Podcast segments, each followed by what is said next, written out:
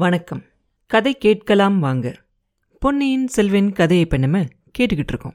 நந்தினி கையில வச்சிருந்த வாழை தரையில நழுவி கீழே விழுகும் இல்லையா? அப்போ ஒரு சத்தம் கேட்கும் இல்லையா? அப்ப நந்தினி சோகமா ஒரு சிரிப்பு சிரிப்பா. சிரிச்சிட்டு கொஞ்சம் பரபரப்போடு சொல்லுவா ஐயா கடவுள் வேற மாதிரியே நினச்சிருக்காரு மாதிரி தெரியுது. வால் இங்கேயே கிடக்கட்டும். நீங்கள் தயவு செஞ்சு உடனே உள்ளே போய் மறைஞ்சுக்கோங்க அப்படின்னு சொல்லுவா வந்தியத்தேவன் கிட்ட. அதை காதில் வாங்கிக்காம வந்தியத்தேவன் கீழே குனிஞ்சு அந்த வாழை எடுக்க போவான். அதோட கூர்மையான நுனி பகுதி இருக்கும் இல்லையா? அதை பிடிச்சு தூக்க பார்ப்பான். அதே சமயத்துல அந்த வாளோட பிடியில ஒரு காலை வச்சு நந்தினி மிதிச்சிருவா. வேண்டாம் இளவரசர் காதல வாள் விழுந்த சத்தம் கேட்டிருக்கும். இங்க வாள் இல்லாட்டி அவர் மனசுல சந்தேகம் வரும். ஏற்கனவே அவருக்கு உங்க மேல சந்தேகம் இருக்கு. தயவு செஞ்சு போயிருங்க. முன்னாடி ஒரு தடவை மாயமா இங்கிருந்து மறைஞ்ச மாதிரி இந்த தடவையும் மறைஞ்சு போயிருங்க அப்படின்பா வந்தியத்தேவன் அந்த வாளோட முனையை பிடிச்சு எடுக்க முயற்சி செஞ்சான் இல்லையா? அதனால அவன் கையில கொஞ்சம் காயமாயிருக்கும். அவன் வாளை விட்டுட்டு நிமிர்வான். அவன் உள்ளங்கையில லேசா ரத்தம் கசிஞ்சிக்கிட்டு இருக்கும். அதை நந்தினி பாப்பா. அப்ப நந்தினி சொல்லுவா நான் உங்களுக்கு கொடுத்த வாக்கை கண்டிப்பாக நிறைவேற்றுவேன். என் கையால என்னோட கூட பிறந்தவனை கொல்ல மாட்டேன். நீங்கள் தப்பிச்சு போயிருங்க. அவர் மட்டும் உங்களை இங்கே பார்த்துட்டா? அப்படிம்பா.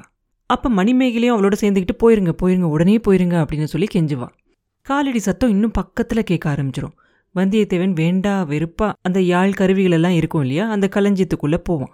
கதவை திறந்துக்கிட்டு உள்ளே போனவன் மறைஞ்சு போயிடுவான் காலடி சத்தம் ரொம்ப பக்கத்துல கேட்கும் வந்தியத்தேவன் மறைஞ்ச இடத்த அப்படியே ஆச்சரியத்தோடு உத்து பார்த்துக்கிட்டு இருப்பான் மணிமேகலை. அவளை பார்த்து நந்தினி சொல்லுவா தங்கச்சி நீயும் போய் மறைஞ்சுக்கோ.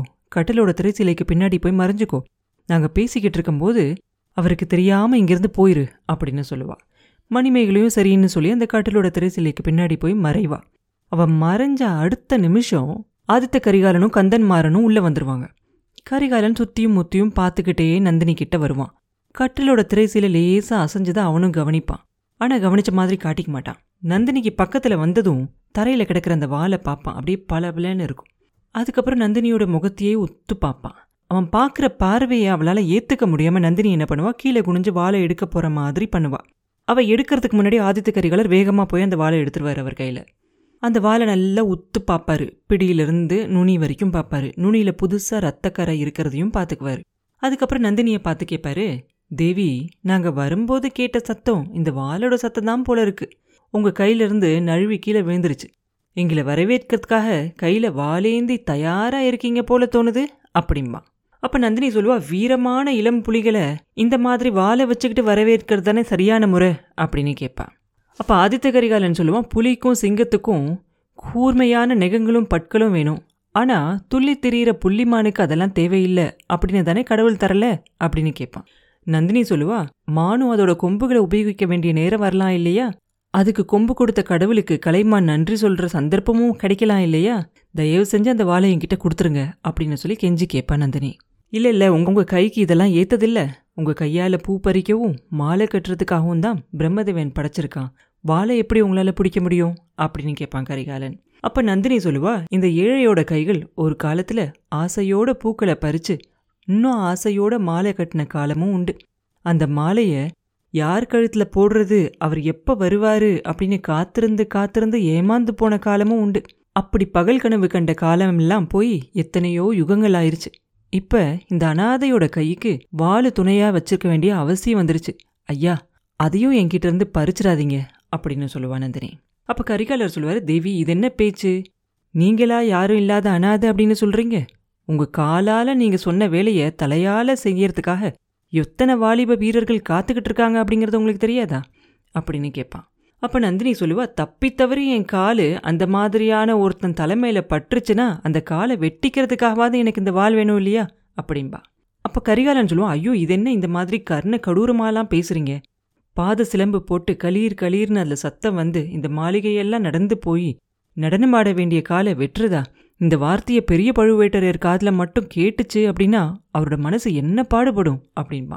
நந்தினி சொல்லுவா ஐயா அவரை பற்றி கவலைப்படுறவங்க யார் இங்கே இருக்காங்க? அந்த வயசான சிங்கம் ஒரு கர்ஜனை செஞ்சா அதை கேட்டு நடுங்கி ஓடி பதுங்கின வாலிபர்கள் எல்லாம் இப்போ எவ்வளோ தைரியமாக வெளியே வர ஆரம்பிச்சிட்டாங்க? அவர் கொள்ளிடத்து வெள்ளத்தில் போயிட்டாரு அப்படிங்கிற செய்தியை கேட்டதுக்கு அப்புறம் தானே இந்த வாலிப புலிகளுக்கெல்லாம் இவ்வளோ துணிச்சல் வந்துருச்சு? அந்த புலிகள் என்கிட்ட ரொம்பவும் நெருங்கி வந்துடாம பார்த்துக்கிறதுக்காக தான் இந்த ஆயுதத்தை வச்சிருக்கேன். குப்பையில் கிடந்த என்ன உலகமறியே கூட்டிகிட்டு வந்து கல்யாணம் பண்ணிக்கிட்ட அந்த மகா புருஷரோட கௌரவத்தை காப்பாத்துறதுக்காக தான் இந்த வாழை உதவியாக வச்சிருக்கேன். நீங்கள் கொஞ்ச நேரம் முன்னாடி சொன்ன மாதிரி பூ கட்ட வேண்டிய கையால் வாழை பிடிக்க பழகிக்கிட்டேன் அப்படின்னு சொல்லுவான். அப்போ கரிகாலன் சொல்லுவான் தேவி உண்மையாகவே அதுக்காக தானா? இந்த வாழை நீங்கள் பெட்டியில் வச்சு பூஜை செஞ்சு வந்தது இதை உங்கள் கன்னத்தோடு சேர்த்து வச்சு கொஞ்சி குழாவி வந்ததும் பெரிய பழுவேட்டரையரோட கௌரவத்தை காப்பாத்துறதுக்காக தானா இல்ல உங்களை பார்த்து அசட்டு சிரிப்பு சிரிச்சுக்கிட்டு உங்க பக்கத்துல வர்றாங்களே அந்த வாலிபர்களை நெருங்க விடாம தடுக்கிறதுக்காக தானா வேற நோக்கம் ஒண்ணுமே இல்லையா? அப்படின்னு கேட்பான் நந்தினி சொல்ல வேற என்ன விதமான நோக்கம் இருக்க முடியும் அப்படின்னு கேட்பான் ஆதித்த கரிகாலர் சொல்லுவாரு ஏன் வேற எத்தனையோ நோக்கம் இருக்கலாம் இல்லையா? பழி வாங்குற நோக்கம் இருக்கலாம் இல்லையா? நீங்க நீங்க கெஞ்சி கேட்ட வேண்டுகோளை இல்ல அப்படின்னு நிராகரிச்சு உங்க மனசுல அழியாத புண்ணை உண்டாக்குன அந்த அந்த பாதகனை கொன்று சபதம் முடிக்கிற நோக்கம் இருக்கலாம் இல்லையா? அப்படின்னு கேட்பான் அப்ப நந்தினி தலையை குனிஞ்சுக்கிட்டு ஒரு நிமிஷம் பெருமூச்சு விடுவா. அதுக்கப்புறம் இளவரசரை பார்த்து சொல்லுவா கோமகனே அந்த மாதிரி எண்ணம் ஒரு சமயம் எனக்கு இருந்ததும் உண்மைதான். அதுக்காக தான் இந்த வீரவாலை பூஜை செஞ்சுக்கிட்டு இருந்தேன். எப்போ அந்த வேலை வரும் அப்படின்னு காத்துக்கிட்டு இருந்தேன். ஆனா வேலை வந்தப்ப என் கைகளில் வலிமை இல்லாமல் போயிடுச்சு நெஞ்சில உறுதி இல்லாமலையும் போயிருச்சு. இனி இந்த வாலை என் கற்பையும் கணவரோட கௌரவத்தையும் காப்பாத்துறதுக்காக மட்டும்தான் உபயோகப்படுத்துவேன். தயவு செஞ்சு அதை இப்படி கொடுங்க அப்படின்னு கேட்பா அப்போ கரிகாலர் சொல்லுவாரு தேவி அந்த பொறுப்பை நான் ஏன் பண்ணக்கூடாது? உங்களுக்கோ உங்க கணவருக்கோ யாராவது தீங்கு நினைச்சாங்கன்னா யாரை தீங்கு நினைக்கிறாங்களோ அவங்கள தண்டிக்கிற கடமை எனக்கு ஏன் இருக்கக்கூடாது? அப்படின்னு கேட்பாரு அப்போ நந்தினி சொல்லுவா அது உங்களால முடியாத காரியம்.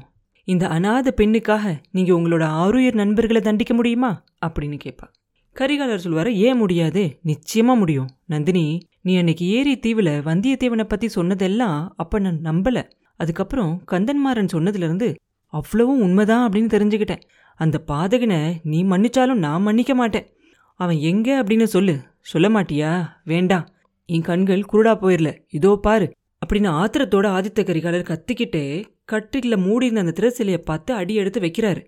நந்தினி அவன் காலை பிடிச்சு மண்டி போட்டு கோமகனே வேண்டாம் வேண்டாம் அப்படிங்கிறா நந்தினி உன் கருணைய வேற காரியங்களுக்கு வச்சுக்கோ. என் நண்பனை மாதிரி நடிச்சு சதி செய்கிற சண்டாளங்கிட்ட கருணை காட்ட வேண்டாம் அப்படின்னு சொல்லிக்கிட்டு ஆதித்த கரிகாலர் நந்தினியை மீறிக்கிட்டு மேலே நடந்து போறாரு. நந்தினி அப்படியே பிரமிச்சு போய் நிற்கிறா நாலா பக்கமும் சுற்றி சுற்றி பார்க்குறா இவ்வளோ நேரமும் வாசப்படி பக்கத்தில் சில மாதிரி நின்றுக்கிட்டு இருந்த கந்தன்மாரனை பார்த்து ஐயோ அவரை தடுத்து நிறுத்துங்க அப்படின்னு சொல்லி அலறா. கந்தன்மாரன் சில மாதிரி நின்னா இல்லையா அவனுக்கு அப்பதான் உயிரே வரும். ஆனால் அவன் இருந்த இடத்த விட்டு அசையவே மாட்டான்.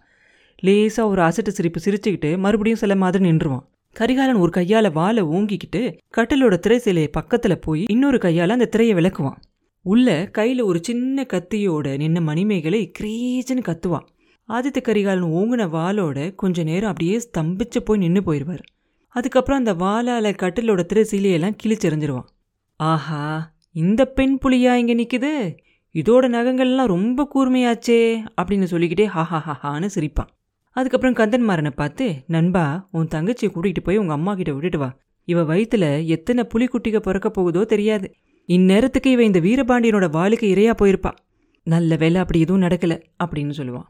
கொஞ்ச நேரத்துக்கு முன்னாடி உண்மையாவே பெண் புலி மாதிரி சீர்ன மணிமேகலை ஆதித்த கரிகாலன் சொன்ன உடனே கொஞ்சம் அமைதியாக நிற்பான் கந்தன்மாரன் அவ பக்கத்தில் வரதை பார்த்த உடனே அவளாவே அந்த அறையிலிருந்து வெளியே போயிடுவா அவள் பின்னாடியே கந்தன்மாரனும் போயிடுவான் அண்ணனும் தங்கச்சியும் போனதுக்கப்புறமா கரிகாலன் நந்தினியை பார்த்து சொல்லுவான் தேவி ஒரு நாடகம் நடித்து அவங்க ரெண்டு பேரையும் போக வச்சுட்டேன். இனிமேலாவது உங்கள் மனசில் என்ன இருக்குது அப்படிங்கிறத திறந்து பேசலாம் இல்லையா? அப்படின்னு சொல்லுவான். நந்தினி ஆச்சரியத்தோட கரிகாலனை பார்த்து ஐயா நீங்கள் நடித்தது நாடகமா? அப்படின்னா அது ஆச்சரியமான நடிப்பு தான் நானும் அது உண்மையினே நம்பி போயிட்டேன் அப்படின்பா கரிகாலன் சொல்லுவான் நந்தினி நடிப்பில் உனக்கு இணையாக இந்த உலகத்தில் யாருமே இல்லை அப்படின்னு நான் நினச்சிக்கிட்டு இருந்தேன்.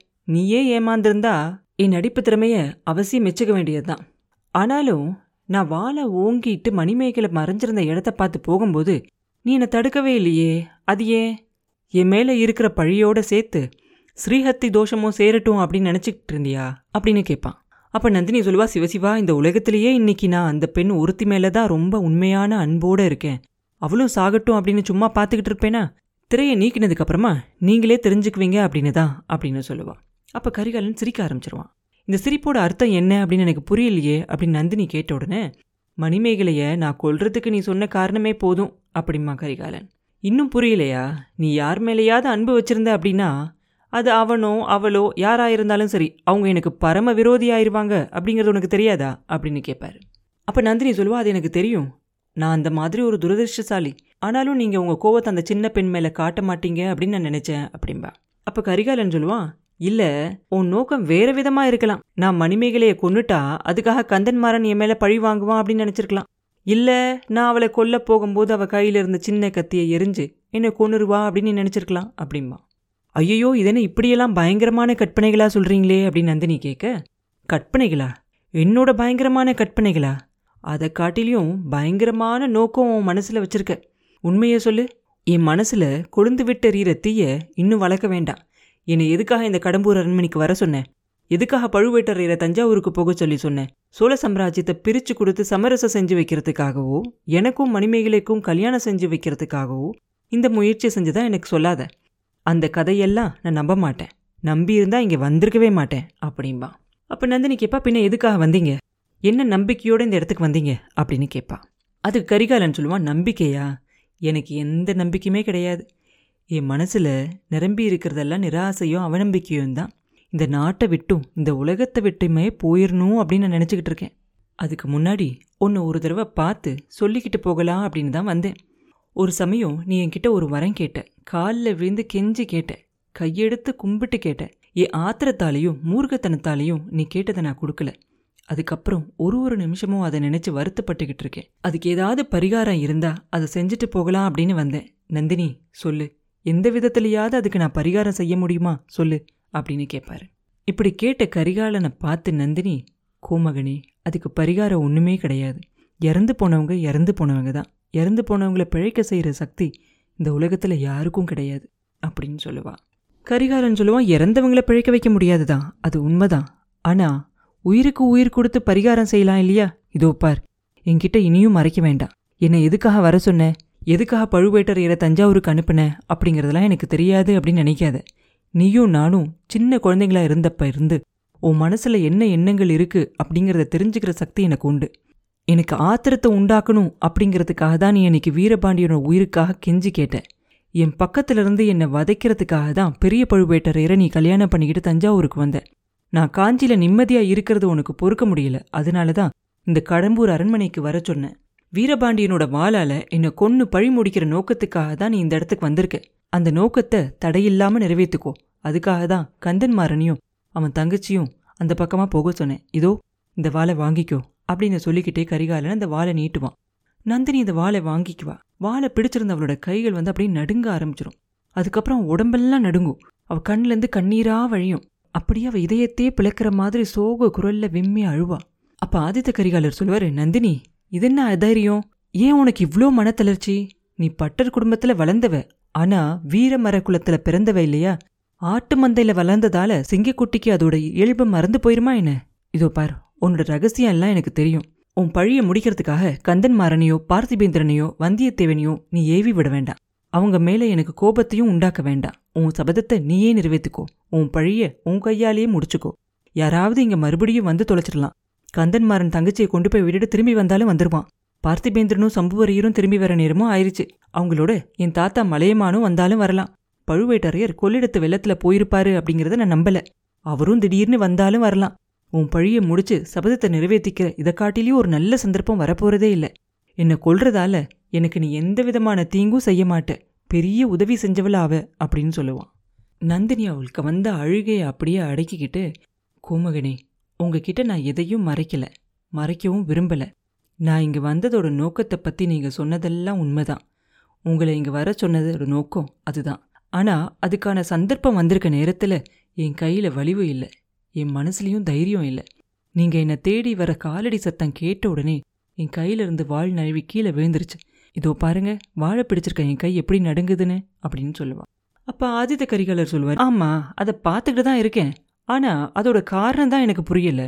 உன் மனசு ஒரு சமயம் எவ்வளோ உறுதியா இருந்துச்சு அப்படிங்கிறது எனக்கு தெரியும். தேவேந்திரனோட வஜ்ராயுதத்தை செஞ்சதுக்கு அப்புறமா அதோட மீதி இருந்த உலோகத்தை வச்சு தான் பிரம்மதேவன் உன்னோட இதயத்தை படைச்சிருக்கணும் அப்படின்னு நான் நிறைய தடவை நினைச்சிருக்கேன். அப்படிப்பட்ட உன் மனசு இப்படி இலகி போனதோட காரணம் என்ன அப்படின்னு கேட்பாரு உங்களோட நண்பர் வந்தியத்தேவர் சொன்ன செய்தி தான் அப்படின்பா ஆஹா நீயும் நானும் உடன் பிறந்தவங்க அப்படின்னு அவன் கண்டுபிடிச்சு கொண்டு வந்த செய்தியை தானே சொல்ற? அன்னைக்கு ஏரிக்கரை தீவில் நான் பேசிக்கிட்டு இருந்தப்ப நீ அதை நம்பவே இல்லைன்னு சொன்னியே. நம்மளை மறுபடியும் பிரித்து வைக்கிறதுக்காக யாரோ செஞ்சிருக்க சூழ்ச்சி அப்படின்னு சொன்னியே அப்படின்னு கேட்பாரு அப்போ நந்தினி சொல்லுவா நான் அதை நம்பக்கூடாது அப்படின்னு தான் பார்த்தேன். அதுக்காக எவ்வளவோ முயற்சி செஞ்சேன். ஆனால் இன்னைக்கு அவர் சொன்ன வேறொரு செய்தி என் மனசுல இருந்த உறுதியை அடியோட குலைச்சிருச்சு அப்படின்பா ஆஹா அது என்ன? இன்னும் ஏதாவது புதுசாக கற்பனையா புதுசாக வேற என்ன சொன்னா? அப்படின்னு கேட்பாரு என்னை பெத்த அம்மாவை பற்றி சொன்னார். அவங்கள இலங்கை தீவில் பார்த்ததா சொன்னாரு. அதை நான் நம்ப மறுக்கிறதுக்கு காரணம் எதுவும் இல்லை. கோமகனே முன்னாடி ஒரு தடவை நான் ஒரு வரம் கேட்டேன். அதை நீங்கள் கொடுக்கல. அதுக்காக இன்னைக்கு வரைக்கும் வருத்தப்படுறதா சொன்னீங்க. இன்னைக்கு மறுபடியும் ஒரு வரம் கேட்குறேன் இதையாவது கொடுப்பீங்களா? அப்படின்னு கேட்பா அப்போ ஆதித்த கரிகாலர் சொல்லுவார் வரம் என்ன? அப்படிங்கிறத குறிப்பிட்டு சொன்னாதானே கொடுக்க முடியுமா முடியாதா? அப்படின்னு சொல்ல முடியும் அப்படின்னு சொல்லுவார். அப்போ நந்தினி சொல்லுவா கோமகனே வீரபாண்டியனோட மரணத்துக்கு பழி வாங்குறதுக்காக நான் சபதம் செஞ்சது உண்மைதான். மீன் சின்னம் பொறிச்ச இந்த பாண்டிய குலத்து வாளால ஒன்று உங்களை கொல்வேன் இல்லை என்ன நானே கொன்னுக்கிட்டு செத்து போவேன் அப்படின்னு சொல்லி சபதம் எடுத்திருக்கேன். உங்களை கொல்றதுக்கு என் மனசுலையும் துணிவில்லை என் கையிலையும் வலிவில்லை. என்ன நானே கொன்னுக்கிறதுக்கு முயற்சி செஞ்சா அரைகுறையாக அதை சரியாக செய்யாமல் விட்டுருவேணும் அப்படின்னு எனக்கு பயமாக இருக்கு. அதனால என் சபதத்தை நிறைவேற்றுறதுக்காக உதவி செய்யுங்க. இந்த வாழை நீங்களே வாங்கிக்கிட்டு உங்கள் கையால் என்னை வெட்டி கொன்றுங்க. அப்போ என் சபதம் முடிஞ்சிரும். இந்த ஜென்மத்தில் மட்டும் இல்லை இனி வர எல்லா பிறவிகள்லையும் நான் உங்களுக்கு நன்றியுள்ளவளாக இருப்பேன் அப்படின்னு சொல்லுவான் இப்படி சொல்லிக்கிட்டே நந்தினி அந்த வாழை ஆதித்த கரிகாலன் கிட்ட நீட்டுவா. அவள் நீட்டின வாழை அவனும் வாங்கிக்குவான் ஹா ஹா ஹா ஹான்னு பயங்கரமாக அந்த அரண்மனையே எதிரொலிக்கிற மாதிரி பயங்கரமாக சிரிப்பான். அப்புறம் என்ன நடந்துச்சு? அப்படிங்கிறத அடுத்த பதிவில் பார்ப்போம் மீண்டும் உங்களை அடுத்த பதிவில் சந்திக்கும் வரை உங்களிடமிருந்து விடைபெறுவது உண்ணாமலே பாபு. நன்றி.